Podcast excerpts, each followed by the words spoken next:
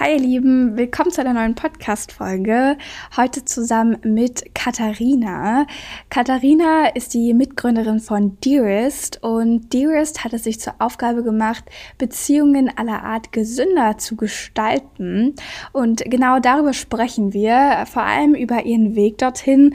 Das heißt, was hat sie vorher gemacht, um Unternehmerin zu werden und wie war ihr Weg bis dorthin. Wir schauen zusammen ein bisschen hinter die Kulissen und sprechen auch kurz über das Thema Beziehungen, denn auch dort hat Katharina ziemlich viel Ahnung, da sie auch selbst eine Ausbildung zur Therapeutin gemacht hat ähm, für diesen Bereich. Am Ende der Podcast-Folge sprechen wir dann noch einmal über ihre Top Learnings, Fuck-Ups und Pivots. Also es ist eine bunte Folge geworden. Ich wünsche euch ganz viel Spaß dabei und würde sagen, let's go!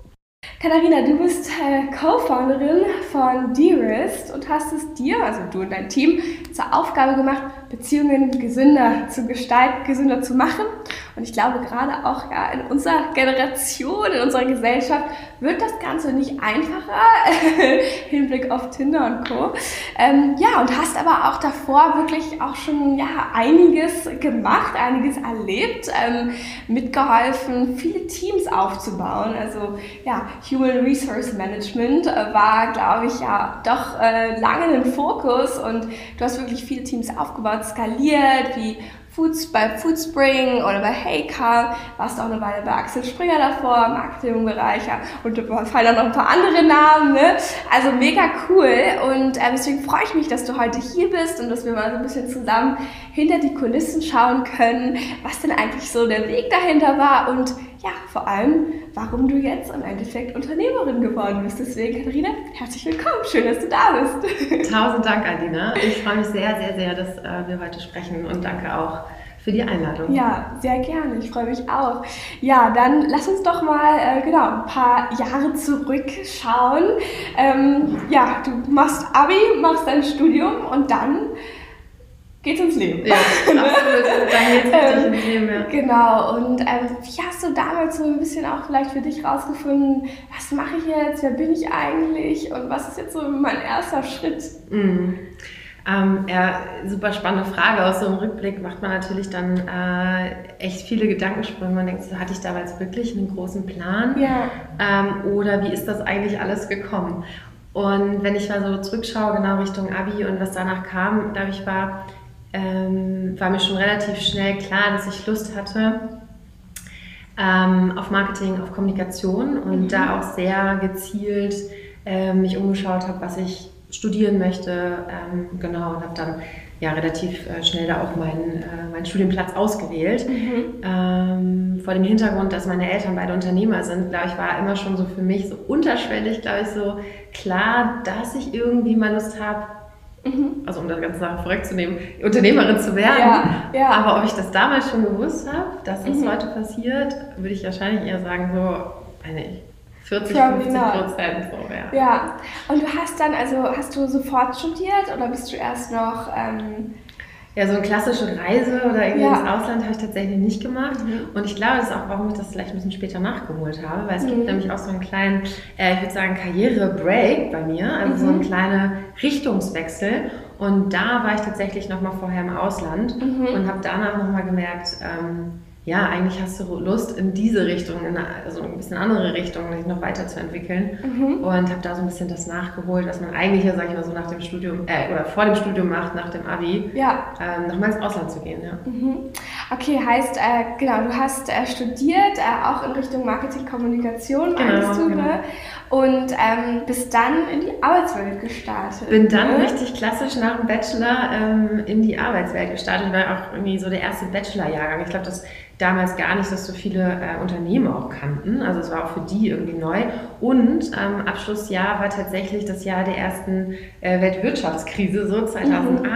was auch echt krass war, weil man gedacht hat, so okay, ähm, was passiert gerade? Ich als, weißt du, ja. Einsteiger was mache ich jetzt? Wer nimmt mich? Und ich weiß auch, dass ich wirklich, wirklich viele Bewerbungen geschrieben habe, mhm. ähm, um äh, da Fuß zu fassen und tatsächlich dann ein duales Studium äh, angefangen habe. Ah, okay. Mhm. Und dann parallel mit diesem Dualstudium eben auch in Hamburg, das ist ein Hamburger Modell, mhm. ähm, da einen Arbeitgeber hatte und da dann parallel gearbeitet habe. Also ich habe dann irgendwie nochmal mir eigentlich Äh, also ja, es war eigentlich dann nochmal Studium, aber ja. Arbeit on top. Aber Arbeit on top. Ja. Okay, crazy. Und das, war das schon Axel Springer oder? Das war, noch, das war tatsächlich nach Axel Springer, ja. Ah ja, mhm. okay. Also okay. Axel Springer war tatsächlich so ein ähm, Einstieg auch mit, dem, mit der Bachelorarbeit, die ich da geschrieben habe. Ah, okay. Und danach da gearbeitet habe in der Produktentwicklung und ähm, äh, sag ich mal, damals 2008 entwickelte sich einfach viel Richtung Digitalisierung. Mhm. Ähm, hört sich ja. lange an. Aber ich bin da auch ja. also schon ein bisschen länger jetzt in der Arbeitswelt. Und das war wirklich ganz krass für so einen riesen Konzern. Die mussten sich überlegen, wie kommen wir von einem, sag ich mal, papiergetriebenen Produkt ja. jetzt oder ein Unternehmen, wie, ja. bauen wir uns neue Geschäftsbereiche aus? Und das waren so die Zeit, wo viele Zukäufe passiert sind, auch äh, Digitalzukäufe ähm, und auch neue Entwicklungen ähm, Richtung Produktentwicklung anstanden. Wie können wir eigentlich neue digitale Geschäftsfelder ähm, ja, finden? ähm, und neue Erlösströme, also neue, ja, neue ja. Damit aufmachen. Ja, und, und sag mal, du hast gerade schon genau gesagt, 2008, äh, ähm, Crazy Year. Äh, wie hast du das damals so auch als ja, junge Studentin im Endeffekt wahrgenommen? Also, ja, ich war schon, schon äh, ängstlich. Also würde mhm. ich schon rückbetrachten sagen, dass ich dachte, okay, okay, jetzt irgendwie bricht hier echt viel zusammen, mhm. ist super schwierig, alle bauen erstmal Jobs ab was mache ich denn jetzt? Und ich habe dann ähm, tatsächlich so ein, zwei Praktika gemacht, mhm. wo ich mhm. auch nochmal gucken wollte. Die waren natürlich ähm, nicht wirklich gut bezahlt, aber sie haben mir tatsächlich auch viel Einblick gegeben, nochmal in eine Schärfung, was ja. will ich eigentlich machen? Ja. Und ähm, hat für mich auch dann den nächsten Schritt eben zu sagen, okay, ich mache jetzt so ein duales Studium, vielleicht auch ein bisschen sicher, ähm, mhm. irgendwie das war ein cooles ja. Angebot, habe da Geld verdient und konnte da auch arbeiten und Erfahrung sammeln. Arbeitserfahrung und habe dann für einen Mittelständler in Hamburg gearbeitet, auch drei Jahre lang. Und wir haben dann so erste Digitalisierung in so einem wirklich Mittelstand eingeführt. Also ja. es war jetzt irgendwie weniger sexy nach Axel Springer, aber ähm, hat mich auch geprägt. Also mhm. ähm, ein sehr männlich dominiertes Umfeld, würde ich sagen. Ähm, da als junge Frau Fuß zu fassen, war auf jeden Fall auch eine kleine Herausforderung. Ja, ja. Das kann ich mir sehr gut vorstellen. Ja. Ja, ich finde es auch so lustig, ne, gerade so Thema Digitalisierung, das können wir uns jetzt wahrscheinlich irgendwie alle gefühlt gar nicht mehr vorstellen. Nee, da dass du da so die ersten Schritte. Ja, ich glaube, da ja. gab es ja, äh, ich glaube 2005 oder so war, glaube ich, noch nicht mal Facebook ja auf dem Markt. Mhm. Da war, glaube ich, so StudiVZ oder so. Ah, ja, ja, da kann ich mich nämlich noch erinnern, dass wir alle in StudiVZ abgehangen haben. Und das war so this shit. ja, wirklich. Ja, cool. Und so, das, da kannst du dir vorstellen, das war mein, mein Abi-Zeit. Ja, ja, ja. Ja, verrückt. Okay, cool. Und dann ähm, ja, bist du ja doch relativ schnell genau in diese Human Resource, äh, People Management, alles, was ja. irgendwie ja, menschengetrieben ist im ja. Endeffekt. Äh, ja, absolut. Äh, gestolpert, sag ich mal. Wie, mhm. wie kam es dazu und wie ähm, ja. ja. hast du auch irgendwie rausgefunden, dass das jetzt so das ist? Weil da bist du ja mhm. dann doch auch echt ein paar Jahre so mit gestickt, ne, in dem Bereich. Voll. Ähm, ja, also ich glaube, das war auch ein bisschen wieder Zufall. Auf der anderen Seite war auch Interesse getrieben. Ähm, ich saß mit einer Personalentwicklerin bei diesem besagten Mittelstand im, mhm. in einem Büro und ähm, hatte, hatte damals mitbekommen, dass so 2006 aus Amerika das Employer Branding rüberschwappte. Mhm, ja. Und ich als Marketier war natürlich total interessiert, auch in anderen Bereichen, nicht nur produktseitig, ähm, mhm. sondern auch, wie können wir eigentlich also Unternehmen attraktiver machen. Ja. Und natürlich denkst du dann erstmal schnell an, ja, muss eine tolle Unternehmensmarke sein, ja, um ja. gute Leute anzuziehen. Und damals so War of Talent, das ist glaube ich auch so ein Begriff aus den Büchern, mhm. auch 2006 irgendwie eingeschlagen in Deutschland, merkte man, okay, es gibt immer mehr auch Richtung Digitalisierung eben Talentmangel. Ähm, und dann habe ich gedacht, ja, das ist ja echt ein super spannender Bereich. Ähm, meine Masterarbeit stand an und da habe ich damals diesen besagten Karrieresprung oder nochmal so ähm, Weiterentwicklung gemacht und habe eigentlich so mit meiner alten, sag ich mal, Aufgabe ja. gebrochen, habe gesagt, okay, ich gehe jetzt ins Ausland, ich bewerbe mich aktiv in mhm. ein internationales Unternehmen mhm. und ich will nochmal diese Auslandserfahrung machen und ähm, habe da dann auch das Glück gehabt, meine Masterarbeit schreiben zu können, tatsächlich über das ganze Thema, ähm, wie können wir Talente nutzen, eigentlich um auch den Unternehmenswert weiterzuentwickeln, mhm. wie können wir Talent, äh, also ging schon weiter, wieder Richtung Human Resources dann ja. tatsächlich und ja. habe da die ja, internationale ähm, den Relaunch geleitet von Unilever zusammen mit dem Team. Und da kam natürlich zugute, dass ich äh, diese Vorerfahrung hatte im digitalen Produktentwicklungsbereich, ja. die die damals in dem Human Resources Team brauchten. Und mhm. da hat sich so ein bisschen was gefügt, würde ich sagen. Mhm. Derzeit habe ich dann die Masterarbeit geschrieben und so erste internationale Erfahrungen gesammelt ja. in großen Konzernen. Ähm, und das war, war eine ganz tolle Zeit. Ja, cool. Und ähm, danach warst du bei, bei Foodspring, ne? Dann, Davor gab es noch eine Station äh, wieder zurück in Hamburg. Mhm. Also nach, nach dem Masterstudium ähm, bin ich dann, ähm, genau, das erste Mal habe ich da tatsächlich äh, Startup-Welt-Luft geschnuppert. Ah, okay. Mhm. Und ich glaube, da ja. ist so das passiert, was jetzt eigentlich dann so die letzten äh, Jahre passiert mhm. ist, nämlich äh, diese Liebe für Startups und auch gemerkt, dass ich mir schon so die Aufgaben auch gesucht habe, die A mir natürlich liegen, aber B mir auch irgendwie strategisch schon geholfen haben, auch auf das Ziel zuzusteuern, was Eigenes zu machen, ähm, mhm. die mich jetzt irgendwie, glaube ich, auch ja, dahin gebracht haben, wo ich heute bin. Also oft ja. Intuition mit einem Mix aus strategischen äh, nächsten Schritten mhm, gemacht ja. habe. Ja. ja, cool. Und wie, äh, also wo wusstest du dann, also wie hast du dann dich quasi damals dann so entschieden, okay, jetzt nicht mehr Corporate, sondern Startup? Das ist ja schon ja, super verschieden. Ne? Also von gefühlt äh, Struktur, Struktur ja. zu oh, äh, ja. 100 Aufgaben, alles fliegt umher. Äh, kommt natürlich auch drauf an. Äh, ne? Ja, und davor noch im Mittelstand, genau. Also genau. ich glaube, so, ich habe eigentlich alles durch und äh, habe so aber aus jedem Bereich was mitgenommen. Und das mhm. ist auch wirklich cool gewesen, alles so, weil mhm. äh, ich glaube, so das, das Aller, Allercoolste war einfach ähm, zu merken jetzt, dass man ja diese Sachen eben zusammenfügen kann und ich habe mich entschieden, Startup, äh, weil ich das irgendwie spannend fand, schnell Entscheidungen zu treffen mhm. und die dann auch in Aktion zu sehen, also dass es nicht wirklich lange dauert, dass du nicht nur ja. irgendwie so ein kleines Zahlenrad bist oder so ein Zahlen ja. im Rädchen, ja ähm, was du aber trotzdem beim Konzern hast, sind Strukturen, von denen du sehr schnell lernen kannst, adaptieren kannst, auch Vorbilder findest, die du vielleicht so im Startup nicht findest so schnell mhm, mhm. oder auch im Mittelstand, würde ich jetzt mal fast so sagen. Okay. Ähm, mhm. Da weiß ich da ja eben auch einfach viel mehr Menschen finden, die ähm, verschiedene Hintergründe mitbringen, internationalen ja. Background haben und ich glaube, das hat mir dann auch so ein bisschen äh, den nächsten Sprung oder Schritt nach Berlin eben bei Foodspring ähm, auch gefallen, irgendwie internationale Teams aufzubauen. Das kann man mhm. hier in Berlin ganz gut. Mhm. Und, und ja, sag mal so, aus, aus, gerade aus dieser Zeit, ähm, wie viele, also ne, du hast mir erzählt, äh, schon ein extrem großes Team dann so geheilt, in extrem kurzer, kurzer Zeit. Zeit ja. So, ähm, ja. ja. die Aufgabe war ganz klar. Also mhm. ähm, wir hatten damals ähm, ein Rebranding gemacht zu Foodspring. Mhm und dann äh, ging es eigentlich darum, nur noch äh, relativ schnell jetzt darauf ein Team aufzubauen. Und äh, das haben wir irgendwie in einem Jahr gemacht. Und da waren wir knapp, knapp 100 Leute, irgendwie von, von 10, 15. Und Wahnsinn. da passiert halt viel, ähm, ja. auch mit der Kultur von einem Unternehmen. Was war da so in der Zeit auch so dein biggest learning, auch so über Menschen und, und wie sie sich so in Teams verhalten und auch deine Aufgabe dann im Endeffekt die Gruppe ja auch irgendwo ein bisschen zusammenzuhalten und auch wahrscheinlich der Ansprechpartner für viele Mitarbeiter im Endeffekt zu sein, ja. oder?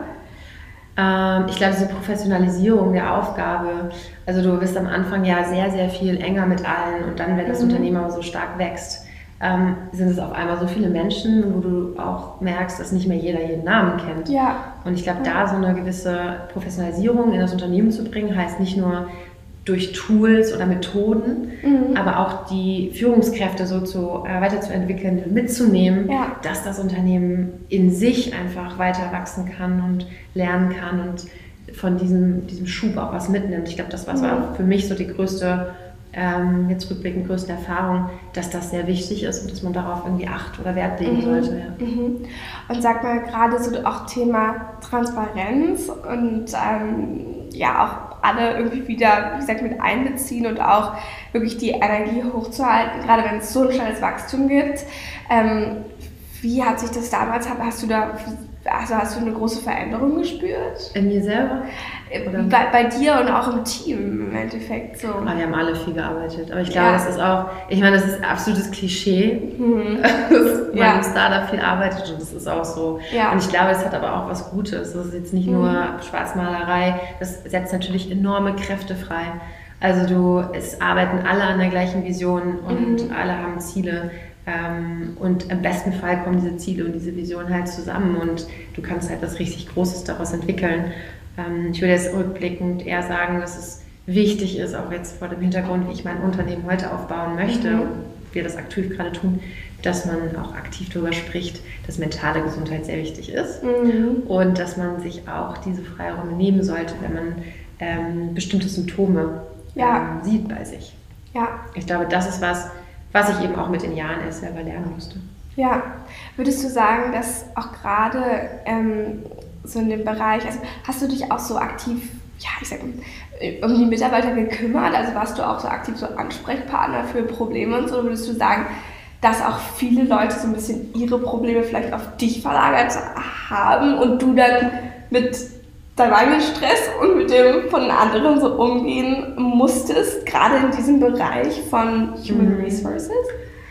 Also ich würde das mal weiter noch nehmen. Ähm, ich habe ja da nach Heika mit aufgebaut und es mhm. war noch kleiner, als wir mhm. gestartet sind. Dann war ich irgendwie Nummer drei mit an Bord. Wir haben Krass. da noch das ganze C-Level ähm, eingestellt und auch mhm. rekrutiert zusammen. Und es war damals eine, also eine Ausgründung aus BCG Digital Ventures zusammen ah, mit der mhm. Volkswagen Financial Services. Und das war ähm, auch nochmal ein anderes Grad an, an Anforderungen an, an meine Rolle und mhm. da eben wirklich ganz am Anfang mitzuwirken und das dann wirklich, aber auch in der Rolle selber sich zu professionalisieren. Am Ende hatte ich dann ein Team, ja. ähm, weiß nicht, von sechs Leuten, mhm. ähm, dass die Rolle sich sehr stark verändert. Und klar, am Anfang bist du sehr viel enger an dem Team, weil es auch noch viel kleiner ist und irgendwann zoomst du natürlich auch immer mehr raus und hast andere Aufgaben. Und ja, ich glaube, dass das HR immer so ein bisschen Kummerkasten, glaube ich, auch mhm. ist, weil, weil das auch so ein bisschen die Rolle, glaube ich, die, die, die erwartete Rolle ist. Ja, ja. Und ich denke, dass sich da HR, und deswegen glaube ich, ist auch dieser Begriff Human Resources fast gar nicht mehr so relevant, sondern dass man eher wirklich dahin geht. Und deswegen habe ich diese Rolle damals auch sehr schnell äh, People and Culture und HR ja. durchgestrichen und gesagt, ja. wir sind nicht irgendwie die, die sich um die menschliche Ressource kümmern, ja. sondern wir sind die, die sich darum kümmern, dass es A, äh, eine sehr wichtige, äh, ja, eine sehr wichtige Einheit hier gibt, die heißt Mensch. Ja. und noch eine zweite Einheit, die heißt, und, äh, wie wollen wir miteinander umgehen, also mhm. Kultur. Ja. Und dass das zusammen auch den Mehrwert eines Unternehmens mitprägt. Mhm. Und ähm, ich glaube, da ist man eigentlich immer auch im Human Focus und deswegen auch Ansprechpartner für viele Themen, die dann eben menschlich sind. Mhm, mhm. Und wenn du jetzt nochmal so auch auf diese Zeit oder ja, diese verschiedenen Abschnitte, Abschnitte zurückblickst, ähm, was sind so ja, Kerndinge, die du mitgenommen hast jetzt für dich, dann auch für deinen eigenen Weg als Unternehmerin im Endeffekt? Mhm. Ich glaube, weißt du, wenn man irgendwie so, also so zurückblickend aus der Uni stolpert und denkt so, ja, da gibt es ja bestimmt so diesen einen Weg, wie ich irgendwie erfolgreich werde. ähm, da muss ich schon irgendwie sagen, so, das ist, glaube ich, eine sehr große Erkenntnis, die, die es so nicht gibt, weil mhm. alles fügt sich am Ende und ich glaube, ein bisschen Intuition und auch Weitsicht, was, was sich dann ja entwickelt durch verschiedene Schritte, ja. kann man das schon ein bisschen ähm, prägen. Ähm, aber ich glaube, so ganz in die Zukunft planen, das ist was, da muss man ein bisschen Abstand von nehmen und wenn man es mhm. zu verbissen macht, wahrscheinlich auch nicht glücklich wird. Mhm. Ähm, ja, ich glaube, wenn das so deine Frage beantwortet. Ja, und so, ähm, ich sag mal so konkrete Skills, die du aus der Zeit mitgenommen hast, jetzt gerade die auch relevant mhm. waren für deine für die Unternehmensgründung. Genau, für deine Rolle jetzt. Als ja, ja das, also das auf jeden Fall. Ich denke, was super wichtig ist als Unternehmer, ist ähm, auf jeden Fall verstehen, die helfen mir jetzt auch. Also ja. ich habe den wirtschaftswissenschaftlichen Hintergrund äh, durch Studium, mhm. aber den brauchst du auch in Praxis. Und ich denke, ich kann Marketing, ja. äh, ich habe äh, Employer Branding gemacht, also ich kann mhm. auch Produkt so wie aber auch ähm, das holistische äh, Branding einer Unternehmensmarke. Ähm, ich habe dann lange im Recruiting selber mitgearbeitet, Tech-Recruiting gemacht, das war auch irgendwie Spannend. damals 2015 irgendwie auch so, okay, krass, okay, was, äh, was passiert hier eigentlich? ähm, und wo kriegen wir die guten Talente her. Mhm. Und da auch viel mitgenommen, ähm, was vielleicht auch nicht so ein ganz, ganz einfacher Bereich war, als äh, Female so da, ja. da rumzulaufen. Ja. Ähm, weil es ja immer noch irgendwie leider echt ein MINT-Beruf ist, wo Frauen vermisst werden. Und ich nehme mit, also Recruiting und dann eben das ganze Thema, wie baue ich eine Organisation aus der, ja. der People-Perspektive. Ja. Also wie mache ich so, dass die Leute Lust haben, ähm, mitzumachen und eine Vision zu arbeiten und das auch eine eigene Vision werden zu lassen, ja. da ihren Wert zu finden mhm. und ihre, wie kann ich was in der Welt hinterlassen, also auch einfach diesen, diesen Zweck, diesen Purpose finden. Ich glaube, das ist was, cool. was ich auf jeden Fall mitgenommen habe, was mir heute sehr hilft. Mhm. Und äh, genau, du hast ähm, vorhin schon mal gesagt, dass du diese kurze Reisepause hattest. Ja. Ne? Ähm, würdest du sagen, dass das so der Moment auch für dich war, wo du wirklich gesagt hast, jetzt möchte ich nochmal irgendwas Neues machen? Also ab welchem Moment hast du jetzt wirklich gespürt, mhm. okay, ähm, jetzt geht es nochmal in eine andere Richtung für mich und jetzt würde ich gerne irgendwie nochmal mein eigenes Ding machen? Ah, verstehe. Ja, ich glaube, das hat da auf jeden Fall schon reingereift die letzten Jahre hier jetzt hier in Berlin, dass ich gemerkt habe, dieses Unternehmerin sein, das ist was, was in mir ist und was raus will. Ja. Und dass ich mich immer mehr damit beschäftigt habe. Ich meine, ich habe sehr nah an Gründern und Unternehmern, also Geschäftsführern gearbeitet. Ja. Die waren meistens meine Vorgesetzten. Ja. Habe also auch mal mitbekommen, was das bedeutet. Gerade in HR bekommst du eben sehr viel mit. Ja. Und habe für mich einfach gemerkt, dass ich jetzt, also dann zu, zu der Entscheidung kam, zu dir zu gründen, mhm ähm, jetzt passt irgendwie meine Passion mit meiner Ausbildung oder mit den Themen, die ich habe, gut zusammen. Ja. Und jetzt ist so der richtige Zeitpunkt, das zu machen. Mhm. Ich glaube, vorher war das, schlummerte das so ein bisschen. Ja. Ich habe die Aufgaben wirklich gern gemacht. Ähm, ja. Und jetzt kam das irgendwie so zusammen. Ja. Ja, also ich glaube, das was war irgendwie auch wieder so ein Momentum, was man dann merkt. Und ich glaube, der Bruch, den du da nochmal angesprochen hast, der war eher was, was wichtig war für mich, das auch wirklich durchzuziehen, weil du hättest ja auch einfach weitermachen können, ja. Karriere machen können. Und ich hatte diesen Bruch gefühlt durch das Ausland, wirklich nochmal Gehaltseinbüße. Ich habe irgendwie Praktikantengehalt gehabt. Ja. Ähm, gefühlt ja. war, das, war das nicht wirklich cool, nachdem du halt schon verdient hattest. Aber es hat dich nochmal geschärft, was will ich wirklich? Und ja. dass du dann auch dich fokussierst und sagst, ich arbeite mich jetzt weiter nach, äh, nach vorne und mache jetzt quasi diesen Weg weiter, den ich angefangen habe. Ja, ja ich finde es ähm, total nice, weil ich glaube auch viele Leute, kann ich mir vorstellen, sehr Angst haben, dann auch immer so einen ja, doch drastischen Switch zu machen, ne?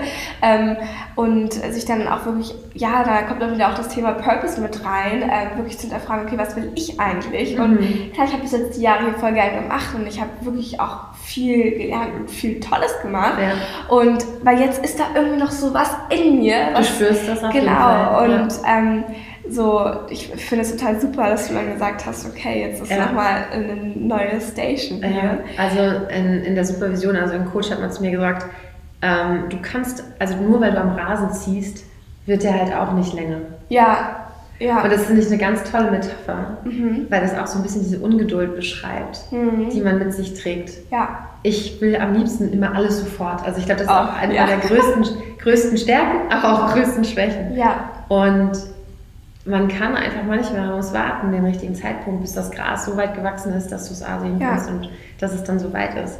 Ähm, mhm, du kannst nicht dran ziehen an deiner eigenen Entwicklung, die, wird, die, die kommt. Ja, so. ja. Ja, ich glaube auch wirklich immer so nach dem Motto Keep looking and don't settle, right? Also ähm, ich habe das jetzt bei mir auch irgendwie echt gemerkt, ist auch, ich glaube, was auch total wichtig ist, ist halt so mit Entscheidungen zu sticken, die du getroffen hast und dann auch wieder ähm, sagen, okay, das ist jetzt gerade so das, was ich jetzt mache und ich bin aber voll offen, äh, auch für das, was irgendwie danach kommt. Und ähm, genau, aber genau, das nur als, äh, als Einwand. Ähm, genau, vielleicht erzählst du noch mal so ein bisschen, wie es im Endeffekt auch zu Dearest und dem Thema dahinter kam. Mhm. Ähm, ja, Beziehungen äh, ja, gesünder Beziehungen. äh, zu gestalten, äh, Paartherapie auch generell vielleicht ein bisschen zu normalisieren, auch zu demokratisieren. Mhm. Ähm, ja, ja, sehr gerne. Ähm, ich glaube, dazu gibt es eine sehr persönliche Geschichte. Ich mhm. ähm, habe Anfang 20 Paartherapie selber gemacht, als mhm. ich Anfang 20 war. Auch, glaube ich, ziemlich ungewöhnlich. Ähm, würde man wahrscheinlich irgendwie eigentlich nicht machen. Hatte, Vielleicht redet bloß jemand darüber. Das kann genau, sein, ne? ist ja genau unsere, unsere äh, und die, die Antwort, die wir darauf geben wollen, ja. heute auch mit dir, ist sich ähm, diesem Stigma zu befreien, zu sagen, man braucht ein bestimmtes Alter, eine bestimmte, äh, eine bestimmte Beziehungslänge oder bestimmte Beziehungsprobleme, damit das Problem groß genug ist, ja. dass ich mir Hilfe suche, externe. Und dann noch einen Schritt weiter zu gehen, zu sagen, ähm, und das ist, glaube ich, so der Kern, das Kernprodukt, was wir mit dir entwickeln, ähm, zu sagen, wir wollen, ähm, dass es gar nicht so weit kommt. Also präventiv ja. ähm, dir so viele Knowledge, Tools, Methoden an die Hand geben, damit du dich, ähm, damit du A, Psychologie besser verstehst, dich selber besser verstehst und auch den anderen besser verstehst. Mhm. Und mit diesem Toolkit so ausgestattet bist, dass du damit bessere Beziehungen führen kannst. Weil wir lernen es nicht in der Schule und wir lernen es auch nicht im ja. Studium, sondern we, ja, we learn it the hard way. Ne? Mhm. Ne? So mit anderen und durch viele Dates und viele Beziehungen heute. Ja. ja.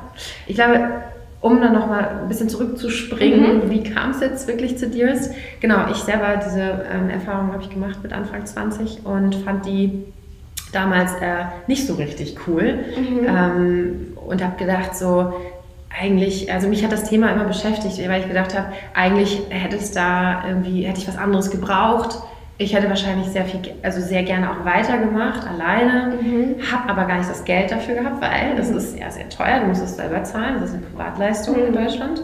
Und ähm, hätte vielleicht auch andere Themen da gerne noch aufarbeiten können oder wollen, ähm, die man ja dann so mitbringt aus seiner, wie lernen wir gute Beziehungen zu führen. Ja. Und die ersten Menschen, mit denen wir darüber, glaube ich, zu tun haben, sind unsere Eltern. Richtig Total, so? Ja. Also da, damit legen wir meistens vor. Und wenn wir keine Eltern haben, dann die, die denen wir sozusagen die unsere Vorhut oder ja. Vormundschaft sind, ja? ja? Oder die Menschen um uns, die wir nachstehen. Ja. Mhm. Und genau, und ich glaube, das ganze Thema hat mich irgendwie immer interessiert. Ähm, ist dann so ein bisschen rück, also weggerutscht und kam dann, ähm, als ich, äh, wie gesagt, dann äh, meine eigene, eigene äh, Selbstständigkeit in Angriff genommen habe nach Heka mhm. ähm, und da dann äh, eher so Unternehmen beraten habe in dem ganzen Thema äh, People and Culture und dann meine eigene kleine Agentur hatte, ähm, wo wir dann als Team auch Gründer beraten haben, mhm. Teams beraten haben. Wie können sie eigentlich bessere Organisationen aufbauen? Ja. Immer mehr gemerkt, dass ich durch die Ausbildung, die ich dann gemacht hatte, ähm, als Coach, aber auch als Paartherapeutin, diese mhm. anwenden konnte. Ja. Und da fiel irgendwie dann 2020, letztes Jahr bei mir so ein bisschen ähm, ist wie Schuppen von den Augen, dass es mhm. doch echt verrückt ist, dass es das nicht in digitaler Form gibt, auch mit der Pandemie, die ja dann ja. alle irgendwie dazu gezwungen hat, zu Hause zu bleiben. Ja. Und sich mit der Beziehungsqualität mit äh, anderen Menschen auseinander äh, Total. du dich auseinandersetzen. Ja, ja. ja ich glaube, Corona hat es äh, nicht unbedingt besser gemacht. Beziehungsweise, oder da hat ich glaube so 50-50, ja? ja? Viele haben gemerkt so, oh cool, mit der Person, mit der ich jetzt hier mhm. zusammen bin, ist richtig geil. Ja. Die heirate ich jetzt. oder aber, hm, nee, passt doch nicht. Und da ist eine Trennung einfach viel schneller passiert. Ja, ja. Total. Und fairerweise muss man mhm. natürlich dazu sagen, es gibt auch echt viele Singles und ähm, die hatten es bestimmt nicht einfach, weil Dating mhm. ging nicht mehr so einfach über Dating-Apps ähm, und man hat sich auch nicht mehr einfach nur so getroffen, dann war ja irgendwie echt so Spaziergang nur noch möglich, ja. konnte nichts mehr richtig unternehmen. Ähm, und so richtig hast du wahrscheinlich auch nicht das Date das erste Mal in deine Wohnung gleich eingeladen. Weiß ich nicht. Also kommt drauf an, was, was du als Ziel hattest. Ähm, Tag oder Abend. Aber ähm, genau, und die, und die auch krass mit Einsamkeit zu kämpfen hatten. Ja. Da eben auch gemerkt haben, wie wichtig es ist, mentale Gesundheit und auch dann Beziehungen da mit zu anderen ja. reinspielen.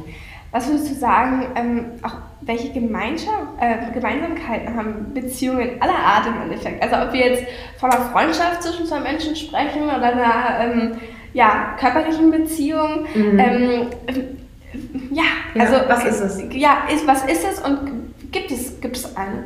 Ja, ja. ich glaube, es ist das Vertrauen und dieses Gefühl von so sein zu können, wie man ist. Mhm. Also verstanden zu werden. Mhm.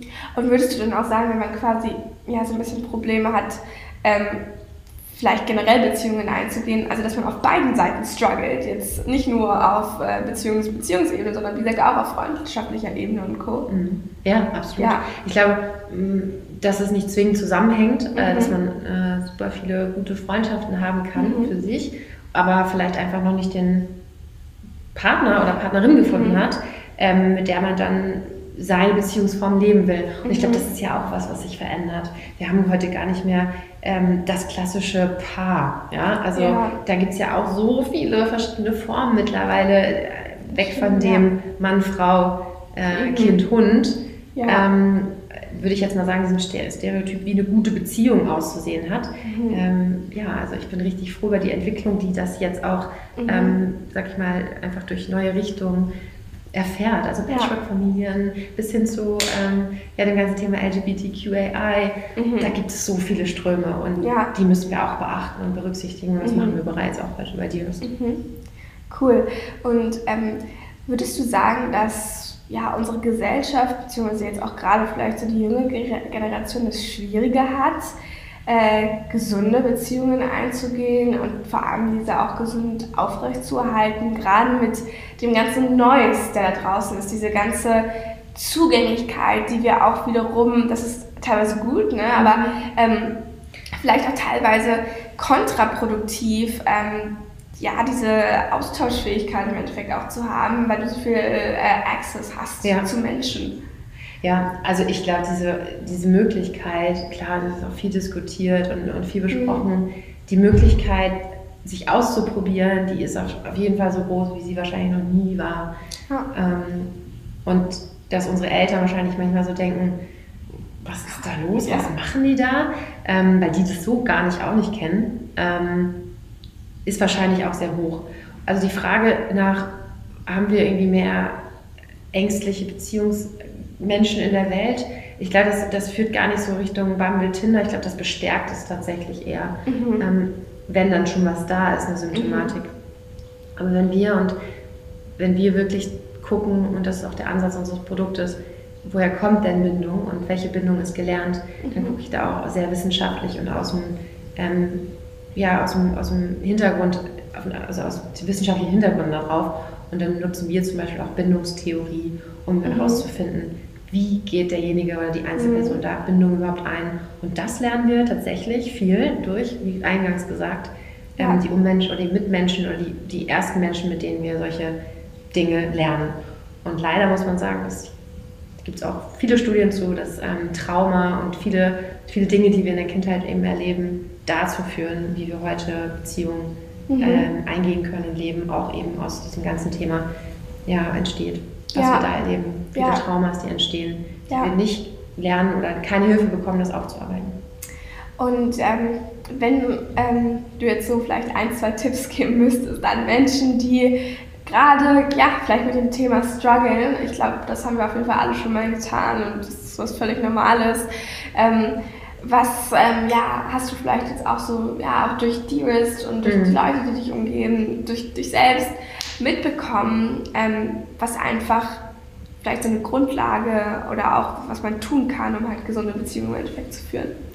Ja, ich, ich denke, dass die ganze Bewegung auch mit Selbstliebe, mhm. ähm, sich auch mehr um seine mentale Gesundheit zu kümmern, diesen, diese doch Themen, die jetzt immer mehr äh, auch in der Öffentlichkeit stattfinden oder in Social Media, dass ja. das auf jeden Fall die Möglichkeit gibt, dass dass man das tut und da auch erstmal mit sich selbst in ein Gespräch geht und in den Austausch geht. Und weil das für mich der, ein, der Schlüssel ist, tatsächlich, um bessere Beziehungen zu führen, ist erstmal mhm. die, ähm, sich selber besser zu verstehen. Mhm. Und das wollen wir mit dir eben erreichen. Wir wollen, dass, ähm, dass das erstmal getan wird und dass du eben präventiv da Unterstützung bekommst und nicht erst dann, wenn es dann schon zu spät ist, die erste mhm. Hilfe suchst. Also sozusagen ganz klar Interventionen sind vielleicht andere Themenbereiche auch noch viel sinnvoller, ja. als wenn man schon frühzeitig darüber spricht und auch lernt, seine Emotionen äh, klarer ähm, ja. zu deuten und sie kommunizieren zu können. Mhm. Und ja, ich, ich denke, dass, ähm, dass es einfach ja, der richtige Zeitpunkt ist, mhm. gerade das zu tun. Und wenn man auch jetzt gerade in diesem Moment steckt, dass man merkt, ah, ich weiß nicht, würde ich zurückgucken und nochmal Mitte 20 sein. Mhm hätte ich mir wahrscheinlich gewünscht, so ein Produkt zu finden, ja. ähm, wo ich die Möglichkeit habe, das alleine auszuprobieren. Weil, wie gesagt, ich hatte damals nur die Möglichkeit, ähm, ein teures Produkt zu nutzen. Ja. Und das wollen wir ändern. Wir wollen sagen, es kann nicht sein, ähm, dass wenn man Themen hat, die um seine Liebe geht oder Beziehung mit seinen Mitmenschen, dass man das irgendwie über diesen Ansatz von Paartherapie oder Beziehungscoaching, Life-Coaching, was man teuer einkaufen muss, ja. bekommt, sondern auch dieses Thema langfristig zu demokratisieren und es gesellschaftsfähig zu machen, was wir auch in mhm. anderen Ländern schon sehen, wie Amerika und UK. Kurze Frage nochmal zu Dearest. Ähm, wie muss ich mir das jetzt so vorstellen? Also ich lade mir jetzt die App runter und du hast gerade gesagt, dass es auch ganz viel darum geht, ne? wer bin ich, ähm, wie gehe ich Beziehungen ein, was bin ich wahrscheinlich auch für ein Beziehungstyp, ähm, auch mit emotional sein und so weiter und so fort. Ja, wie läuft das ab? Hast du dann auch so verschiedene Content in der App, wo du dich quasi irgendwie ja. ja es weiterbilden ja. kannst? Vielleicht ja. kannst du dazu noch zwei Sätze sagen. Ja. Also genau, keine Werbeveranstaltung, aber genau, kurz, kurz erklärt, ähm, unser Produkt ist aufgebaut ähm, in drei Bereiche. Es gibt mhm. ein, erstmal ein umfassendes Onboarding äh, in die App, sodass du halt verstehst, oder wir auch den richtigen äh, Content ausspielen. Ähm, was, warum bist du eigentlich da? Du kannst äh, auswählen aus verschiedenen Bereichen. Ähm, und dann würden wir dir im, im Grow, also im, im, Wachstumsbereich eben zeigen, das sind Aufgaben, die du tun kannst, Impulse mhm. geben, kleine Übungen. Mhm. Und du kannst ähm, 24 Stunden, das ist äh, als nächstes dran, äh, eben dann mit deinem, mit deinem Coach einchecken. Und mhm. ähm, dann im Talk-Tab, das ist so der zweite Bereich, wirst du ähm, wirst du direkt Zugang zu Beziehungscoaching bekommen. Also mhm. hast, hast, du jetzt irgendwie sofort irgendwie ganz urgent ein Thema, was du besprechen willst, kannst du einfach morgen einen Termin buchen. Ja. Ähm, und wirst da auch äh, zum Beispiel ein Erstgespräch machen können, mhm. ähm, for free, um mal zu verstehen, um auch diese, ja, einfach die Hemmschwelle zu senken. Ja. Ich glaube, viele, auch vielleicht hier, die zuhören, denken sich erstmal, ja, mein Problem ist wahrscheinlich gar nicht groß genug. Das ja. hören wir ganz oft. Ja. Ähm, wir streiten uns halt so. Ja? Also ja. wir haben halt das Thema. Oder ich fühle mich halt so immer, das ist halt so. Ähm. Und das hören wir ganz oft. Aber es ist halt nicht einfach so, sondern mhm. da steckt was hinter. Und ich glaube, der Leidensweg ist oftmals, den viele in Kauf nehmen, bevor sie wirklich was ändern. Ja.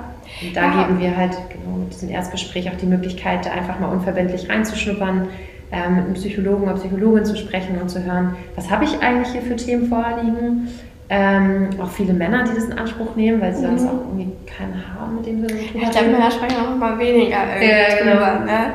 Ja, aber ich, ich finde ähm, auch wirklich dieses Bewusstsein dafür zu schaffen, auch wie wichtig es dann ist, auch innerhalb der Beziehung solche Sachen anzusprechen. Ne? Ja. Weil wie oft ähm, ja, gibt es dann irgendwie doch die Situation, wo über Probleme einfach nie gesprochen werden und im Endeffekt ja, hat es halt irgendwie ein trauriges Ende ja. und auch einfach diese Normalität da reinzubringen ja. und auch im Endeffekt zu lernen, ja. wie kommuniziere ich darüber. Genau, also und Streit ist ja gut, also wenn der halt konstruktiv stattfindet und auf einem, in einer, in einer, in einer sag ich mal, Sprache, ähm, die nicht die verletzend ist. Ja. Ja. Und weil da ein Austausch stattfindet und, und Emotionen, Austausch ist wichtig, weil mhm. nur so kannst du den anderen verstehen. Ähm, oder die Möglichkeit eben anzufangen ja, zu verstehen. Genau. Und genau, noch abzuschließen, ähm, es gibt diese drei Tabs in unserer App und der dritte Tab ist eben der Reflection-Teil, wo du dann nochmal auf den Themen, die du eben präventiv machst, mhm. ähm, auch nochmal reflektieren kannst, um es dann auch nochmal langfristiger in deinen Alltag zu integrieren. Und wir sind jetzt, wie gesagt, ähm, über die Verbindung, dass ich eben da in diesem Bereich halt jetzt äh, meine Passion habe und da auch schon gearbeitet habe drinnen, gestartet und sehen da halt einen großen Bedarf im Markt, da eben was Niederschwelliges auf den mhm. Markt zu bringen, weil es da kein Angebot gibt in Deutschland. Denken aber größer. Wir denken halt, dass wir ein globales Unternehmen ja. aufbauen und auch andere Beziehungen auch noch in den Vordergrund rücken werden. Ja. ja. Cool, spannend. Okay, soweit dazu. Dann lass uns doch jetzt nochmal am Ende der Podcast-Folge ganz kurz über ähm, das Thema Fuck-Ups, Learnings und Pivots sprechen. Ähm, wir haben darüber schon äh, uns vorab äh, ein paar Gedanken mhm. äh, beide gemacht, aber genau, ich würde einfach voll gerne nochmal ganz kurz mit dir sprechen, äh, was so in, in den drei Bereichen so deine Top-One-Sache ist, die du so jetzt bis zu deinem Weg, bis zu dem Moment, wo wir hier heute sitzen zusammen, äh, mitgenommen hast. Und ähm, vielleicht starten wir da mal ja, mit den Fuck-Ups. Ähm, was würdest du sagen, was war vielleicht für dich wirklich so ein Moment, wo du dachtest, okay, huh, äh, jetzt ist es gerade vielleicht irgendwie ein bisschen schwer oder irgendwie mhm. so ein bisschen, vielleicht ist es auch richtig schwer oder ähm, genau. schief gelaufen, meinst du? Genau. Ja, ja ich habe mir da vorher echt Gedanken gemacht und gedacht, so ist eigentlich noch nicht so richtig viel richtig scheiße gelaufen. Mhm. Ähm, was ja irgendwie auch cool ist, aber manchmal denkt man so, okay, wann kommt's, wann kommt's? also jetzt auf Dearest bezogen oder meinst du generell so? Ich meine generell. Ah, okay. Also muss, äh, ja, okay, bei dir. ähm, das ist eine krasse Frage, weil ich glaube, es gibt im Leben immer Sachen, wo du denkst so, boah, falscher Zeitpunkt, ähm, irgendwie falsche Entscheidung getroffen. Ich glaube, im. Nachhinein zu sagen, ich habe hier eine falsche Entscheidung getroffen, ist auf jeden Fall erstmal super wichtig, um dann nämlich, also diese Akzeptanz ja. und dann zu sagen, okay, was ist denn da falsch gelaufen und was nehme ich mit für die ja. Zukunft, also das Reflektieren. Ähm, ja, richtiger Fuck-up. Ich glaube, dass ich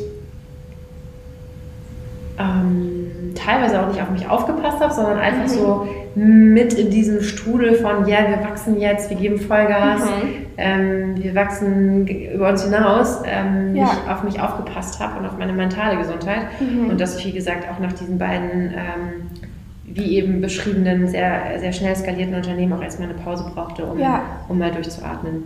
Ja. Ich glaube, das ist ein Fuck-up, wenn ich so ein bisschen meine eigene Historie angucke, dass, dass ich da irgendwie... Äh, ich bin selber sehr enthusiastisch und ich kann mich sehr schnell von mhm. Dingen irgendwie ja. so an, anziehen lassen. Und da glaube ich, ja, da habe ich nicht richtig gut auf mich aufgepasst und ich glaube, das würde ich heute nochmal anders machen.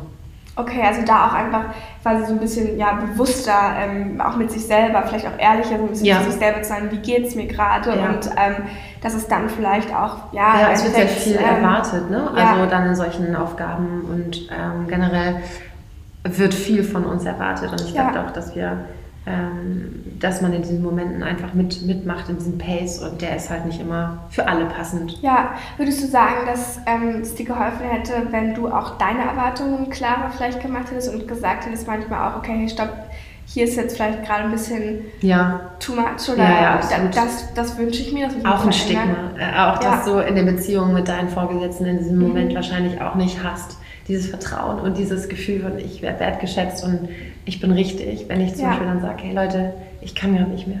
Ja. So, weil ich glaube, das ist ja was, weil man sich total verletzlich zeigt. Ja. Das ist so unheimlich wichtig. Mhm. Ähm, ich habe gemerkt, gerade jetzt auch in dieser Unternehmensphase, äh, der Gründungsphase, äh, in den Momenten, wo ich mich so verletzlich zeige und sage so, ich kann gerade nicht mehr, ich brauche mal einen halben Tag irgendwie meine Ruhe ja. oder ähm, ja, dieses Wochenende nehme ich wirklich nicht den Laptop in die Hand, ja. dass da viele lächeln und sagen, hey, cool, dass du das machst, cool, dass du es das zeigst, ja. dass du das vorlebst. Ähm, und ich mache das ja nicht für die anderen, sondern ich mache es tatsächlich ja auch, damit ich langfristig das machen kann. Ja, und ja. nicht irgendwie in einem Jahr dann mit einem Burnout da rausgehe. Ja.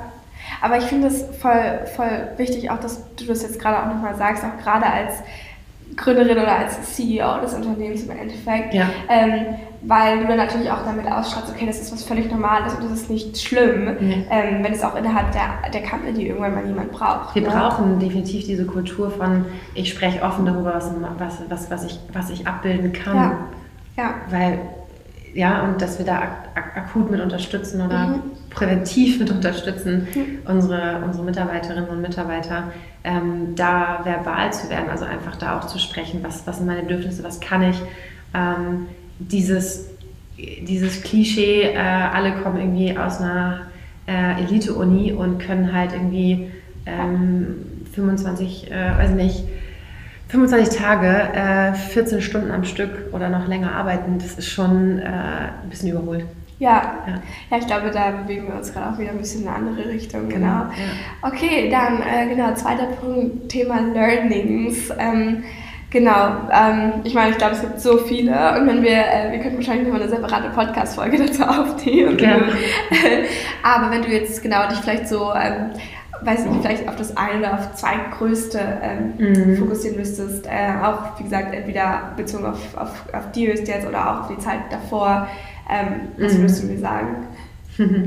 ja, ich glaube, super wichtig ist, ähm, großes Learning ist, sich relativ schnell ein Netzwerk aufzubauen. Das mhm. ist eins der ähm, Dinge, ich glaube, da habe ich immer früher so über dieses Vitamin B irgendwie geschmunzelt. Ja. Aber das ist auch, gerade wenn ich so an Female Founder denke, mhm. ein unheimliches, wichtiges Skill, ähm, das zu tun.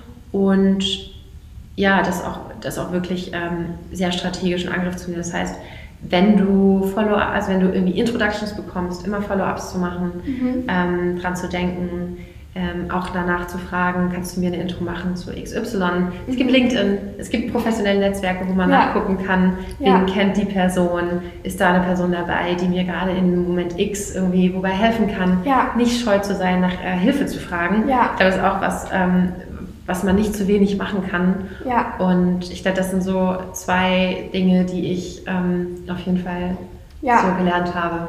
Noch ganz kurz eine äh, Nachfrage dazu. Wie schaffst du es, auch dieses Netzwerk dann irgendwie aktiv äh, mhm. aufrechtzuerhalten? Also, ne, also ja. nicht mit allen jetzt, ja. aber ähm, schon auch ja, präsent zu sein und im Endeffekt, ähm, genau, die ja. Beziehung, ja, Beziehungen äh, aufrechtzuerhalten. Ja, ich glaube schon, dass ich das auch, ähm, auch kann durch meine vorherige Aufgabe mhm. als Recruiterin mhm. ähm, und dass es mir liegt. Also ich bin, glaube ich, so ein Natural Networker, ja. ähm, aber das liegt ja auch nicht jedem und mhm. deswegen kann man das ähm, vielleicht auch für sich ein bisschen strukturierter, wenn man das einem jetzt nicht so liegt, angehen mhm. und sagen, ich habe irgendwie verschiedene Bereiche, ich habe verschiedene Ziele und ich brauche das dahin, also sich mal das durchdenken und ja. wer könnte mir auf dem Weg helfen ja. und wirklich aktiv ansprechen. Das kann mir gar nicht vorstellen, dass es jemanden gibt, äh, der gefragt wird um Hilfe, dass der sagt nein. Ja. Ähm, ich glaube, das ist immer der erste Schritt von dem, der fragt, diese Hürde, oh, ich brauche jetzt Hilfe. Ja. Ja. Ähm, und ich mache es tatsächlich schon so, dass ich ähm, alte Kontakte, würde ich sagen, immer mal regelmäßig wieder anschreibe, mhm. einfach Anrufe zu Geburtstagen, ja. ähm, das einfach pflege, weil ja. Beziehungen sind einfach auch zu pflegen. Genau. Und man kann ja eben nicht davon ausgehen, dass man nur dann, wenn man es gerade mal braucht, anknipsen kann, sondern ich finde es auch ja einfach nur fast, ja, ist einfach so eine Beziehungshygiene, ähm, ja. sich auch ab und zu mal irgendwie zu melden oder ein Update zu geben. Total. Ja. Okay, cool. Ja, letzte Kategorie, ähm, Pivots. Also für alle, die das Wort vielleicht noch nicht kennen, also das sind quasi ja, Situationen, wo du wieder dich neu entscheiden musst, wo du vielleicht auch einen Schritt zurückgehen musst, ähm, was verändern musst. Mhm. Gab es da irgendwie so einen prägenden Moment? Ähm, wir haben jetzt schon ein bisschen ja, natürlich ja. auch gesprochen, aber was war irgendwie vielleicht ja ähm, ja, relevanter Move vielleicht nochmal für dich? Ähm, ja, mhm. also jetzt auf die gesamte gleich so nach Studium zwischen äh, Berufen war wie gesagt dieses sich neu ausrichten. Also das mhm. war ja jetzt wirklich mal mh, aus einer Festanstellung jetzt in, in so eine Studiensituation zu gehen und dann nochmal beruflich sich in eine neue Richtung zu entwickeln, glaube ich, schon so ein Pivot, mhm. ähm, wo man eben sehr an seine Grenzen kommt und auch äh, laufen lernen muss und so ein bisschen immer diese, ich muss jetzt einen Berg hoch, äh, dieses Gefühl hat. Mhm. Ähm, also unfassbar weit aus seiner Komfortzone zu gehen, ja. ähm, ist auf jeden Fall was, wo ich gemerkt habe, da habe ich Pivot hingelegt. So. Ja. Und jetzt auf Deals Gründung vielleicht mhm. mal so zu schauen, am Anfang hast du halt, du siehst, welche Märkte es gibt, welche Angebote es gibt, welche Produkte mhm. und klar war naheliegend, irgendwie ein Produkt zu bauen für, für Paartherapie. Mhm. Aber es hat sich in diesem Jahr auch schon so viel einfach weiterentwickelt, dass wir gar nicht mehr nur ja. Paartherapie, das haben wir von Anfang an gesagt, Paartherapie Light, ähm, sondern wir entwickeln es wirklich im Beziehungscoaching und das ist erstmal ähm, für die Einzelperson. Und ja. der kann in, oder die, der, die kann in Beziehung sein, aber muss, muss auch nicht. Ja.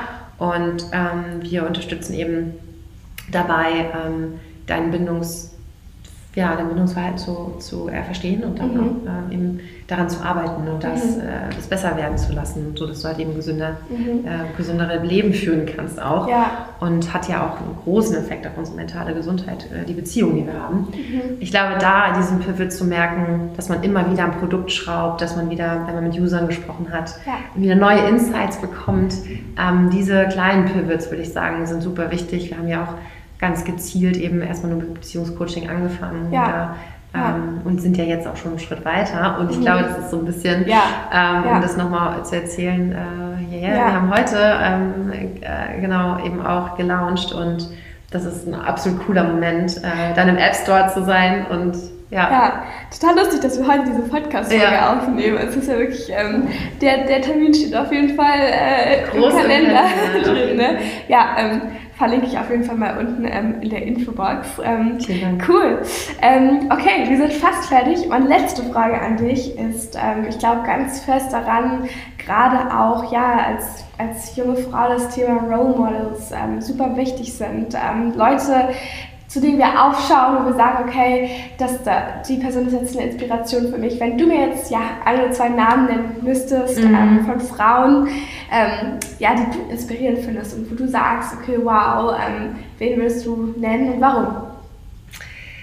Ja, also ich finde von der persönlichen Geschichte und auch von der Gründergeschichte bin ich ein ganz, ganz großer Fan von ähm, Kimberly Wolfert, ähm, mhm. also die Bumble-Gründerin auf einer internationalen Ebene. Ja. Ähm, auch wenn man sich da mal ein bisschen näher anschaut, wie es eigentlich zu der Gründung kam. Und da gibt es eine ganz tolle Folge von ähm, ähm, How I Build It mhm. äh, mit ihr zusammen. Ja. Richtig gut, sehr empfehlenswert. Ähm, auf jeden Fall eine tolle, tolle Frau, ähm, eine tolle Geschichte und auch absolut etwas, wo man natürlich als weibliche Gründerin hinguckt und sagt so, cool, dass, dass das klappt, ja. äh, ist auf jeden Fall Ansporn und mhm. Vorbild. Mhm. Und aus, ähm, ja, sag ich mal so auch, jetzt, wenn man so in sein, sein Netzwerk mhm. schaut und wen ich unfassbar toll finde, eine ganz tolle, großartige Person, die ein ganz tolles Produkt baut, auch im rein Female Founder Team, mhm.